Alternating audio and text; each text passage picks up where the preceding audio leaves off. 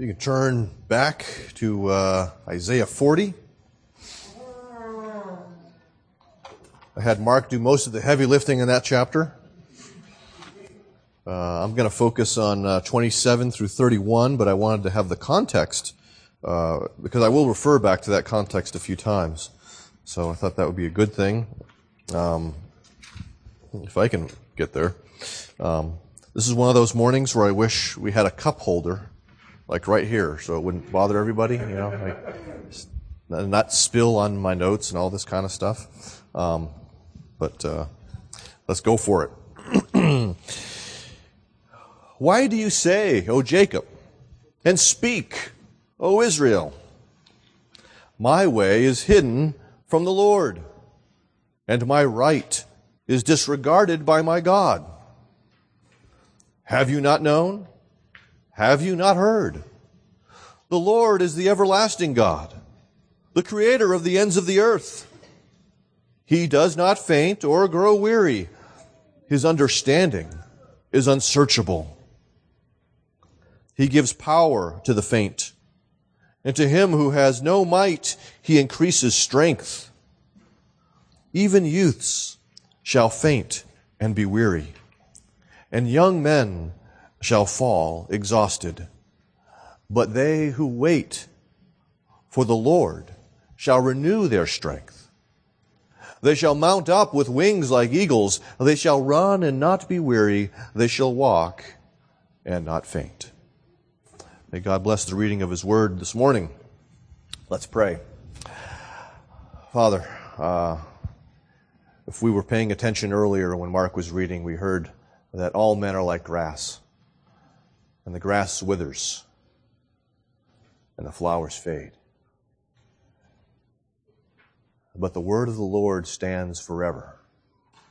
So, Father, help us to understand this word that you have spoken to us, though we are like grass, and though we wither, that we would know the hope that is found there.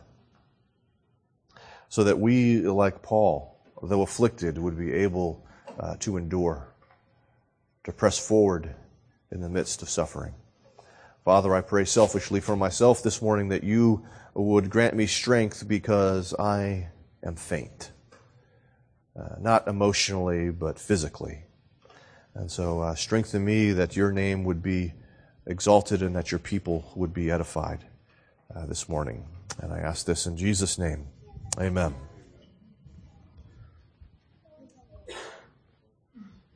Advent technically is about coming, but it's also about waiting.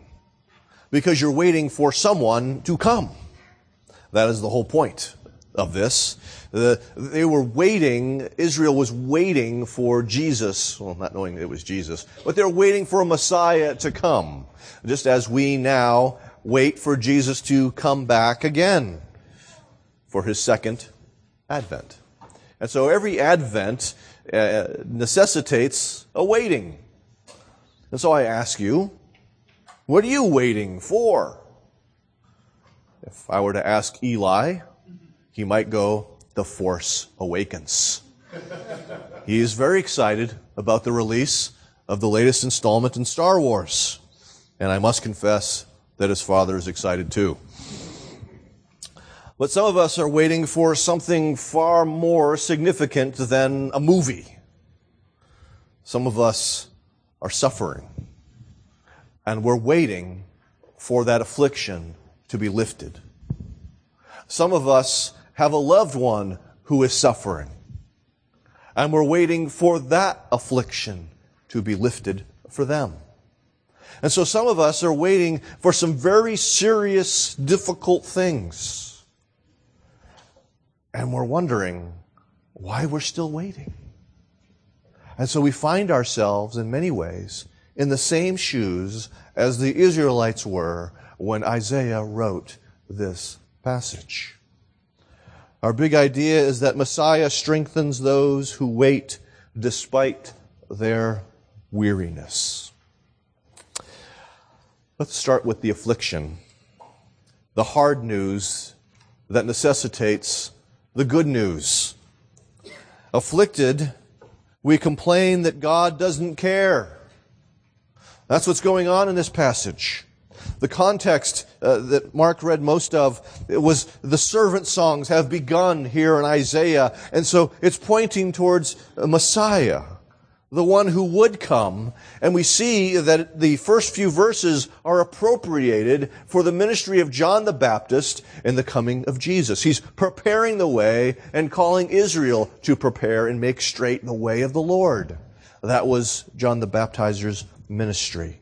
And so what we have going on here is also the cry in the first few verses to comfort his people that the servant was intended to comfort the people of God precisely because they were under affliction. And it's easy for us to kind of misunderstand this word comfort. Sometimes we think it just means to put our arm around somebody and let them know that you feel with them. That you can cry alongside them. To hand them the tissues so that they don't make too much of a mess as they're crying. That's what we sometimes think comforting is. But what it really is, I think, and really kind of drawn out in a sense in 2 Corinthians chapter 1 is this idea of strengthening another person through consolation. And so there's something more going on than just sitting with someone in their pain. Gospel promises are being spoken so that people have strength and have hope. So why is it that God wanted the servant, Jesus, to comfort his people? Why would they need comfort? We see here in the very beginning in 27, why do you say, why do you speak? The idea in the, the verb tenses there is that this is something that is prolonged, something that is going on. They keep on saying, they keep on speaking because something endures. Their affliction endures. And so this is not spoken to people who've had a bad day. This is not spoken even to people who've had a lousy week.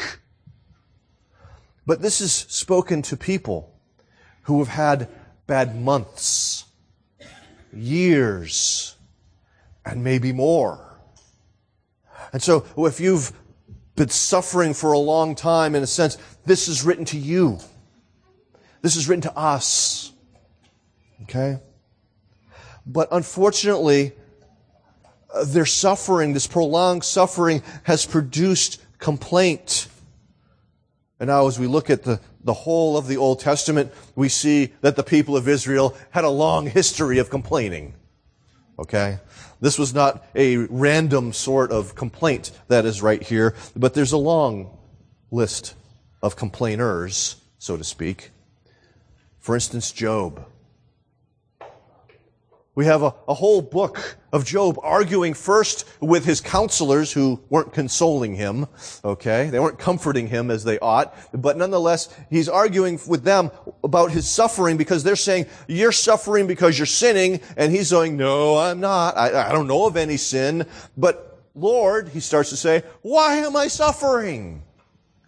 And then he gets engaged in a conversation with God in which God does the vast majority of the speaking and Job the listening. Okay? Which sort of mirrors exactly what we have here in Isaiah 40 in many ways. Okay? We have the Exodus and the wilderness generation. Those, those people that Moses brought out, out of slavery. You'd think they'd be excited about this. And what you keep hearing is, were there not enough graves in Egypt that you had to bring us out here? Because every time something went bad, they would start to complain. We see it as well in the exile, which is what is, Isaiah is preparing these people for, is the exile. How long are we going to be in Babylon, O Lord? How long? And then the people that were waiting when Jesus came, how long will be, we be occupied by Rome? How long will we be under their boot? How long, O Lord, how long? So there's a long history of affliction amongst the people of God, but there was also a long history of complaint amongst the people of God.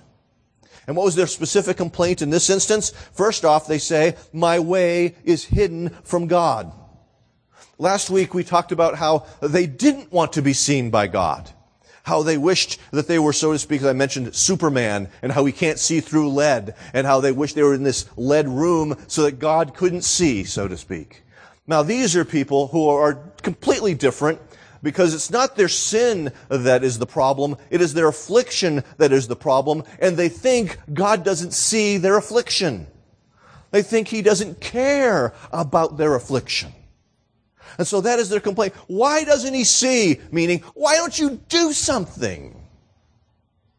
My way is hidden from you. They wanted to see God change their difficult course of life. That idea of my way. Now, their way was the way of exile. But we can be in that way too, a similar way as we deal with cancer or poverty. People struggling with poverty often feel that sense of why doesn't God see my circumstances and change my circumstances? Last December, I was reminded of this the other day, thanks to Facebook. But last December, one of my friends died. Seven years, almost to the day, that he had been diagnosed with colon cancer. And so for seven years, he went through uh, surgeries and chemotherapy and broken bones and everything else for seven years probably wondering, How long, O Lord? How long? It ended last December. Last December, another friend of mine, not as close of a friend, uh, who was the first person I met when I visited uh, RTS Orlando um, back in 91. And he had a very difficult life because he had some very difficult things that happened to him in his childhood. He was abused and he, he, never was really able to kind of settle with that. And so he always seemed to have this, this rage under the surface. And therefore his marriage was difficult and his life was difficult. And last year he gave up. And he took his own life. Because he got tired of saying, How long, O Lord? How long? The darkness got to be too big and the light got too small. That's where they are. The darkness seems so great and the light seems so dim for them. I'm not too excited about how the ESV translates the next part of it. The NASB, I think, is much clearer when you look at the Hebrew. The justice due me escapes the notice of my God. It brings out that idea that they're seeing this in terms of justice, fairness. This what I am experiencing from their perspective, they're saying, it's not right. I don't deserve to be in this. I deserve something better than this. And, and God's not giving me what I deserve, is what they're crying out. They're implying in the midst of this, I mean, you know, when someone says this, they're not rational.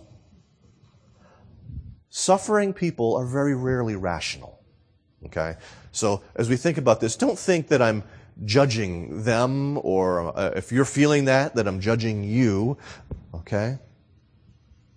But they're implying here that God is unjust, that God is uncaring. It's as if God has forgotten his covenant. When I was at Boston University, one of the professors there, whom I, I never had for a class, uh, I was in the wrong discipline, was Elie Wiesel. Some of you may have heard his name. He was frequently uh, in the 80s and 90s uh, a potential winner of the Nobel Peace Prize. So he was a relatively famous individual. Um, well, Elie uh, was born in Transylvania. Uh, how do you get from Transylvania to Boston University? Well, you go through Auschwitz. As a young boy, he was sent to Auschwitz and uh, Buchenwald. And he survived. And one of the things that he witnessed while he was there were three rabbis. And these th- three rabbis feeling much like the people making this complaint staged a trial, putting God on trial. And this experience so marked Elie Wiesel that uh, when he grew up, he wrote a play called The Trial of God, but instead of placing it, uh, for some reason, in the concentration camp, he decided to place it uh, in 17th century Russia after a pogrom. And the, these traveling um, actors were supposed to do a play in this town that got wiped out by a pogrom. And so they, they settle in with, so to speak, with the, um, a tavern owner and his family on the outskirts of town who somehow missed the, the, the pogrom and they decide to have a play where God is placed on trial for the atrocities that he committed or allowed to be committed against his people. Okay? That sense of God has done us wrong.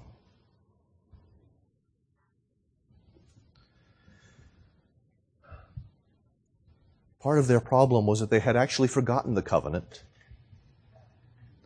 There's sort of a gentle reminder of this by calling them Jacob and Israel. Jacob, the one through whom the promise was to be uh, fulfilled, and then his new name after he wrestled with God and survived. I wouldn't say he won. he survived by God's mercy, and he became Israel, one who strives. And he was given the promise. Their affliction in this original context was precisely a covenant curse. But they had, along with those promises of the curse, the covenant promises of restoration that they had lost sight of. And so they'd forgotten the sin that got them there. And now they were going to forget the grace that would bring them out of there. And so we see a reflection of this in our call to worship this morning from Psalm 119. I know, O Lord, that your rules are righteous and that in faithfulness you have afflicted me.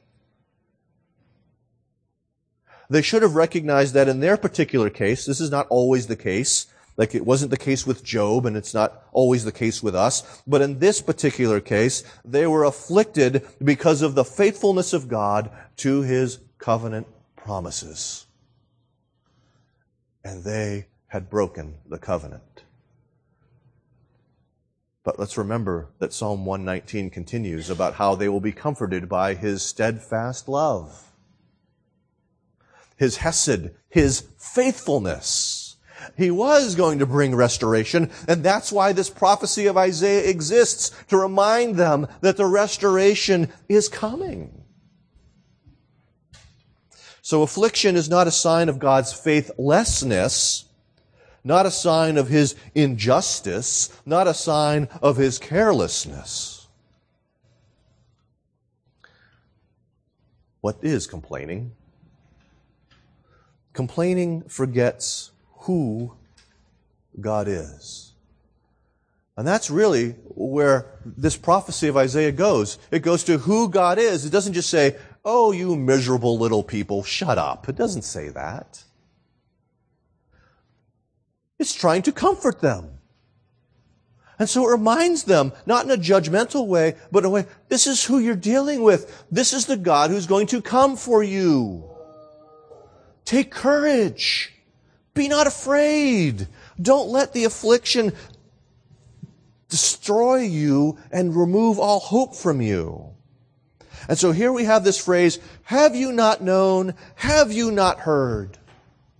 It's a gentle, I think, hopefully gentle reminder that they suffered from spiritual amnesia. They had heard these things. They had known these things, but they were now in the back of their minds, not the forefront of their minds. And we see that this similar thing takes place throughout this whole chapter. That's not the only time he says a similar thing.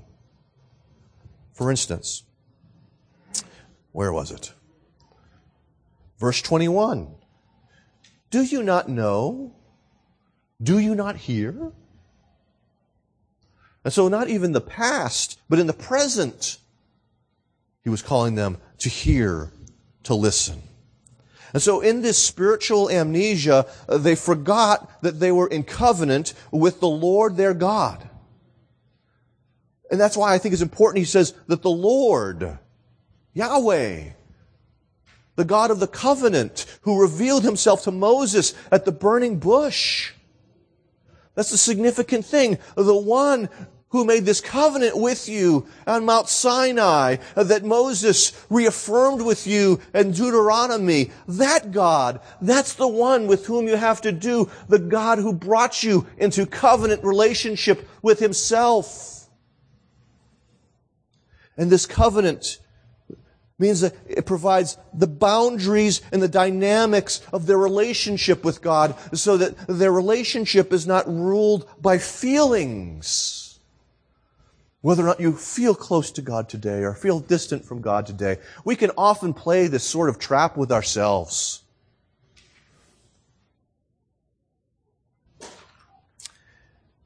That's what they were doing. Playing that trap. God doesn't feel close because my circumstances are not good. Therefore, God is gone from me. And that was not the truth. That's not what was happening. And so the, the covenant provides the dynamics with this idea of covenant blessings and covenant curses that were meant to help them understand their relationship so that they would walk faithfully with their God and that they would learn when they're unfaithful to walk faithfully. That's all I have time for in terms of that this morning. Okay? They also forgot the Lord redeemed their forefathers from Egypt. They were not enjoying themselves on an Egyptian vacation when God showed up and said, Hey, let's go to the promised land. They were enslaved. They were beaten, oppressed, exploited, and being exterminated. And so we have in Exodus 2, and God heard their groaning, and God remembered his covenant with Abraham, with Isaac, and with Jacob. God saw the people of Israel, and God knew. Okay, so the, the whole reason they came out of the, of the, in the Exodus, they came out of slavery was that he had redeemed them. He had remembered the covenant he made with Abraham and Jacob and Israel and brought them out. He heard them. And so just as God heard the groanings of his people in Egypt, so he was going to hear the groanings of his people in Babylon and he would deliver them from Babylon. And so God continues to hear the groanings of his people. When you call out to him, cry out to him in misery. He hears. They also forgot that he is the everlasting God. He was not like the kings that came and went because they died or were murdered. He's not like the gods of the nations who could be killed. He is the one who always has been and always will be. And so they have, they need not fear that God has been overcome by something that God has, has perished and is no longer able to hear them and no longer able to respond to them. And some of this I'm reminded of when uh, Elijah was mocking the prophets of Baal on Mount Carmel. Yeah, see, someone's smiling. She, she goes down our way. Oh, cry louder. Your God may have fallen asleep. Cry louder. Maybe he's in the bathroom, which is what that says. He's busy. He doesn't have time for you right now. But maybe if you keep crying, He will. Our God is the everlasting God who was the same yesterday, today, and forever. And so He is the same God that He was when He delivered His people out of Egypt. And so He will deliver you. This God who is the everlasting God is also the one who predates creation. He is the creator of the ends of the earth and implication, everything in between. The problem, in other words, is not a lack of power. It's not as though this is a problem that is too great for God and the reason why He hasn't delivered you from it is too difficult for Him to pull this one off. And this is the refrain that goes through the, the, this whole chapter. Because it's not just, haven't you heard, don't you remember, but also the idea of how powerful He is. That, for instance, behold, the nations are like a drop in the bucket. They're accounted as dust on the scales. They're nothing in the presence of God. Who is this God? He's the one who measures the waters of the earth in the hollow of his hand. He's the one who marked off the heavens with a span, who enclosed the dust of the earth in a measure and weighed the mountains in scales. Can you weigh mountains in scales? No. He can. That's how powerful he is. This problem is not too big for him. Not only that, the people are like grasshoppers before him. Later on, indeed, who is he? He brings out the host by number. He calls them all by name, by the greatness of his might, and because he is strong in power, not one of the stars is missing. They had forgotten his power, but God hadn't forgotten his power. And that's what matters. And so we see his great power revealed. Ephesians 1, for instance. In what is the immeasurable greatness of his power towards us who believe, according to the working of his great might, that he worked in Christ when he raised him from the dead and seated him at the right hand, at his right hand in the heavenly places. One thing about power?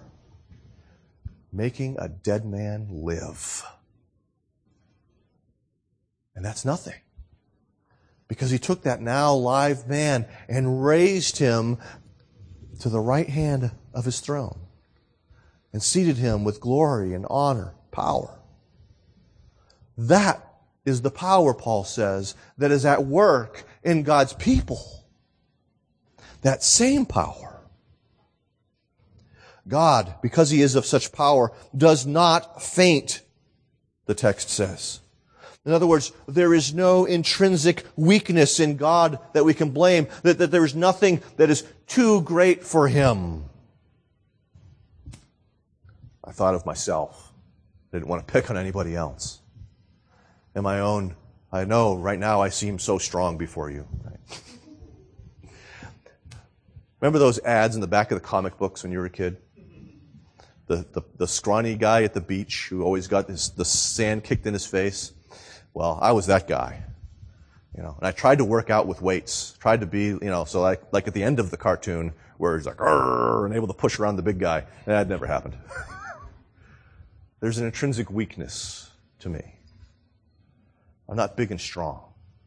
Okay? There's an intrinsic weakness in my back, which means I'm still weak, not strong. There is no such weakness intrinsically with God. Not only does he not faint, he does not grow weary. In other words, there is no task or series of tasks that are so difficult, so uh, exhausting to him that he grows weary, that they wear God out. I've been wrestling with a cold. That's why I have my water. Yesterday morning, it was Saturday.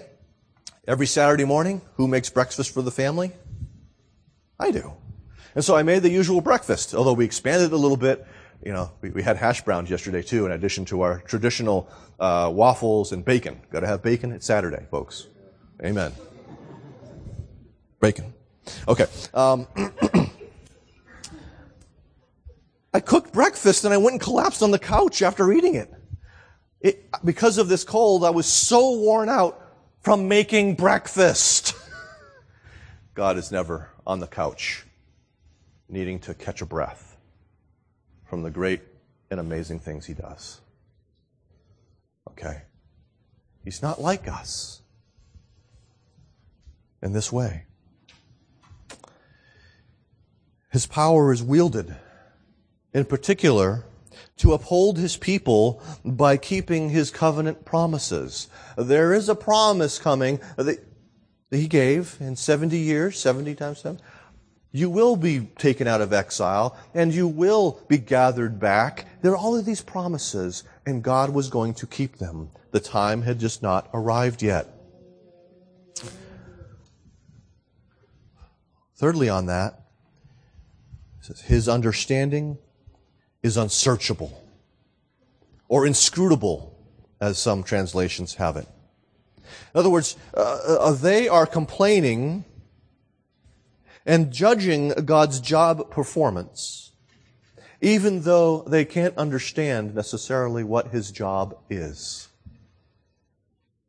They don't understand his goals, his purposes, his means to ends. They cannot grasp them. We see this in Romans 11. Oh, the depth of the riches and wisdom and knowledge of God, Paul declares. How unsearchable are his judgments and how inscrutable his ways. So Paul's talking about the doctrine of election, and at the end of that section, he just goes, It's beyond me what God does. I can't fathom it all. And that is why, in many ways, in Proverbs 3, we see, trust in the Lord with all your heart and do not lean on your own understanding. Because your own understanding is insufficient to get it. And so our afflictions are not an indictment of God's knowledge and wisdom when we think they are, we begin to argue such so as Al Martin, uh, pastor in New Jersey, once said, with our teacup minds, our little teacup minds. A teacup doesn't hold much, does it? And compared to God, our minds are like teacups. They're tiny. They don't contain a lot. And so how are we who know so little to judge Him who knows everything. And so uh, we see that God condescended to address Job's complaint. And when he did, Job humbled himself in the sight of God. We see here that God is condescending, so to speak, to address their complaints. And so in the midst of this discussion about the understanding of God, I'm reminded of the, I'm sure all of you have thought of this. Maybe Mike Pixley did. Maybe. The Gordon Clark Cornelius Van Til controversy. Okay. Who's even heard of that? My wife has because she hears me talk about it as I read about it. And part of the problem was, okay, Gordon Clark was a rationalist. And so he thought that there, that our, our understanding and God's understanding were this big word, equivocal. They're the same. Okay? Van Til taught that they're analogical. That I can know things truly, but I do not know them as God knows them. I know them like God knows them, but his knowledge of them far exceeds mine precisely because he understands the fact that 2 plus 2 equals 4, not just as an isolated little fact, but in relationship to everything else there is to know about the universe. And so the way in which I know 2 plus 2 is 4 is not the same way God knows 2 plus 2 is 4. Not just in terms of quantity of knowledge or comprehensiveness of that knowledge, but even how it's related to everything else. That's why I like Cornelius Van Til. Because of passages like this. There's no way I can figure out everything God is doing. Because He's doing this. Uh, in so many different dimensions than I'm understanding it. So many different lives are engaged in something that I think just has to deal with me. And so when we complain, we forget who we are, we forget who God is, and rather than trust Him, we accuse Him. Thirdly, wow. I spent too much time on that, I think. My wife might agree. God grants strength through the Messiah. He reminds us that even the strongest and best fall exhausted. And these are not people who are wimps like me. The word that he uses for young men, it really has that idea of chosen men, called out men. And so in that time, it would be the athletes, what we would think of today as the, the Olympic athletes. Okay? The Navy SEALs, Mr. CrossFit or Miss CrossFit. These people who seem to be able to go on forever and ever, but they have a limit. And God has no limit. The good news is that even though even the strongest of us will be exhausted by our afflictions, he says, those who wait for the Lord, those who are clinging to the promises. That's what it means to wait. Okay? He's made a promise to me, and I know He's going to keep it because that's who He is. And even though I can't understand how He's going to keep it, and I don't understand when He's going to keep it, I just know He is going to keep it. Clinging to Him, waiting for Him. We see this earlier in Isaiah in chapter 30 verse 15. For thus said the Lord God, the Holy One of Israel, in returning and rest you shall be saved. In quietness and in trust shall be your strength. Because it's not our strength. We're trusting in Him, being quiet before Him, and being strengthened by Him. This does not mean that Christians aren't afflicted. It doesn't mean that Christians don't get exhausted, but it means that they still cling to hope and keep moving forward in the midst of their affliction. Think of instance, for instance, Simeon and Anna, since it's Advent. Okay? Remember who Simeon and Anna were? When Jesus, as an infant, on the eighth day was presented at the temple, they met two people. Simeon and Anna. And why did they meet Simeon and Anna there? Because they were there every day waiting for the Messiah to show up. They had a promise. And they saw the fulfillment of it. Anna had been there years. Well, she'd go home at night, but you know what I mean. For years, Simeon and Anna had waited and I love Simeon's song, Now I can depart in peace. The travail of his soul is over. Not because he had been redeemed yet, but because the Redeemer had come and that was good enough. And he would be redeemed. Now we want a strong Messiah. But when I think of the true Messiah, the one who showed up, the one who really isn't wanted all the time. We have a Messiah who showed up in weakness. The strong God, the omnipotent one, showed up in weakness in order to die for our weakness. Right now, when I take my walks on Friday and sometimes Saturday, I listen to Sinclair Ferguson preach on Romans. And yesterday he was in Romans 5 and he was, and I love that passage. Because while we were weak, while we were helpless, Christ died for us. And that's the ultimate grounding of our hope. Is that while we're weak, while we're helpless, our weakness and helplessness is not a problem for God. Christ came and died for us to redeem us. And so it is in that light that we see that the Lord shall renew their strength. He exchanges our weariness for His strength.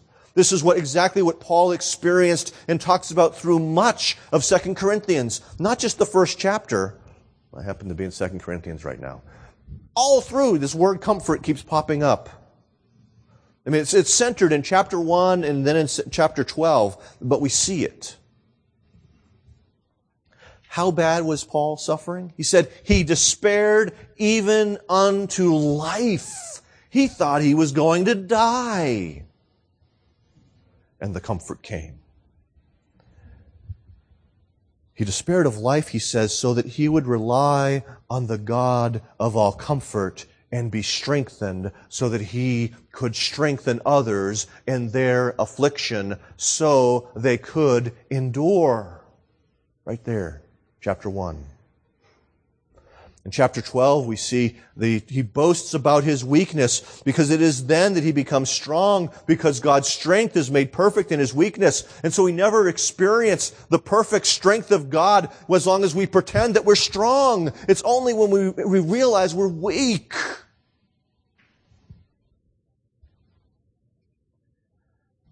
That's what Paul learned. Paul also prayed.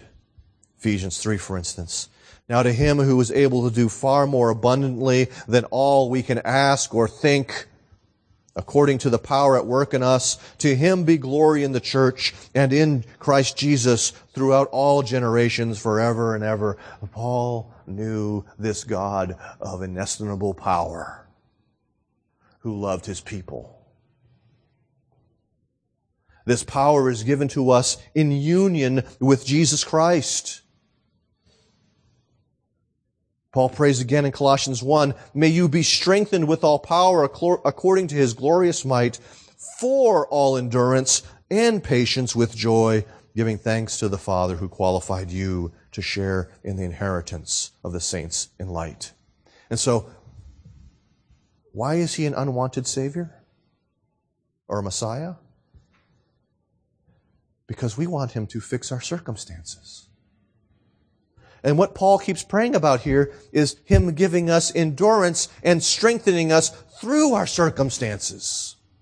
Not taking away all of our afflictions, but enabling us to withstand those afflictions.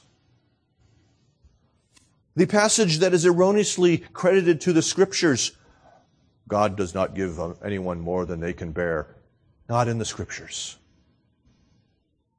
God will give you more than you can bear. But He also gives you His power to bear up under them. Jesus is unwanted precisely because we don't want to go through the storm. We have this little plaque in our home. It is not in Scripture, but I think it's more true than that other one.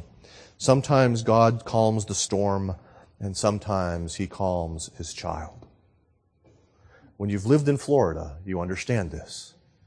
When you have seen hurricanes ravage your neighborhood, you understand this. You know, uh, once it was boasted that Castro, by his thumb, diverted a hurricane. No, he didn't. Okay?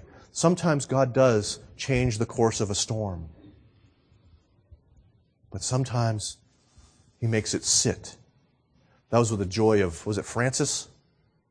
just sat there. Hurricane just sat there. Is this hurricane ever going to end? Are we ever going to get out of this house?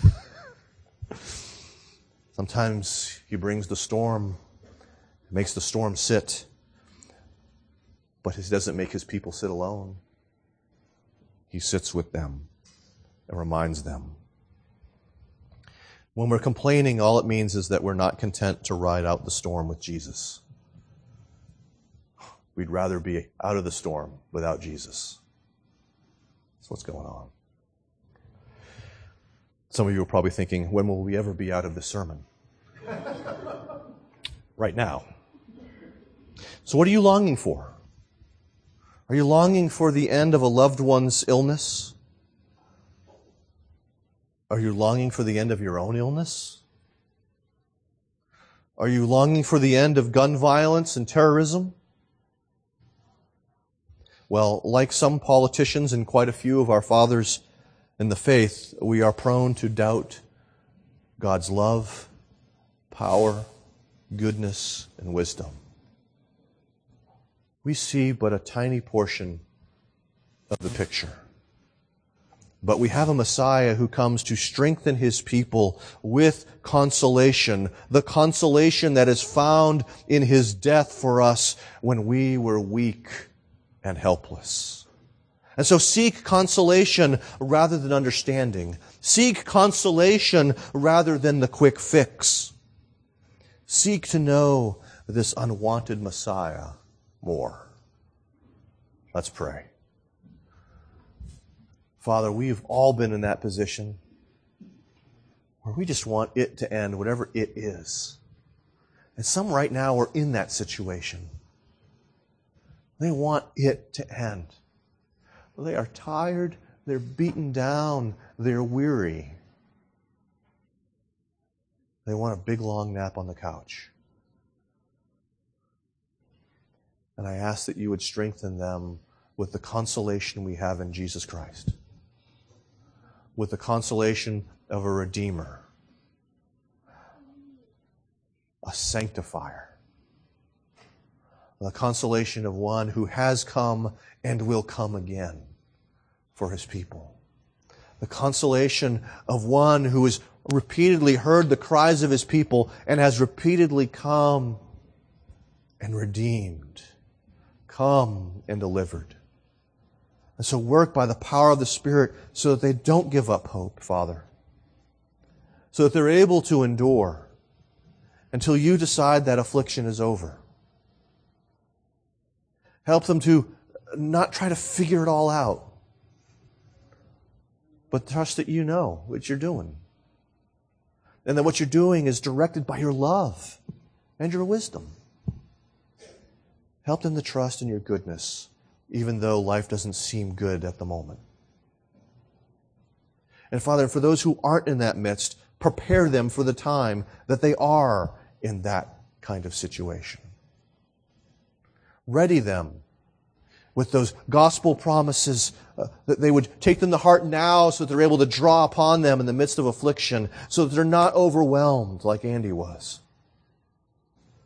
So that even though they're tired, they have hope and are able to keep moving forward with you. And we ask this in Jesus' name. Amen.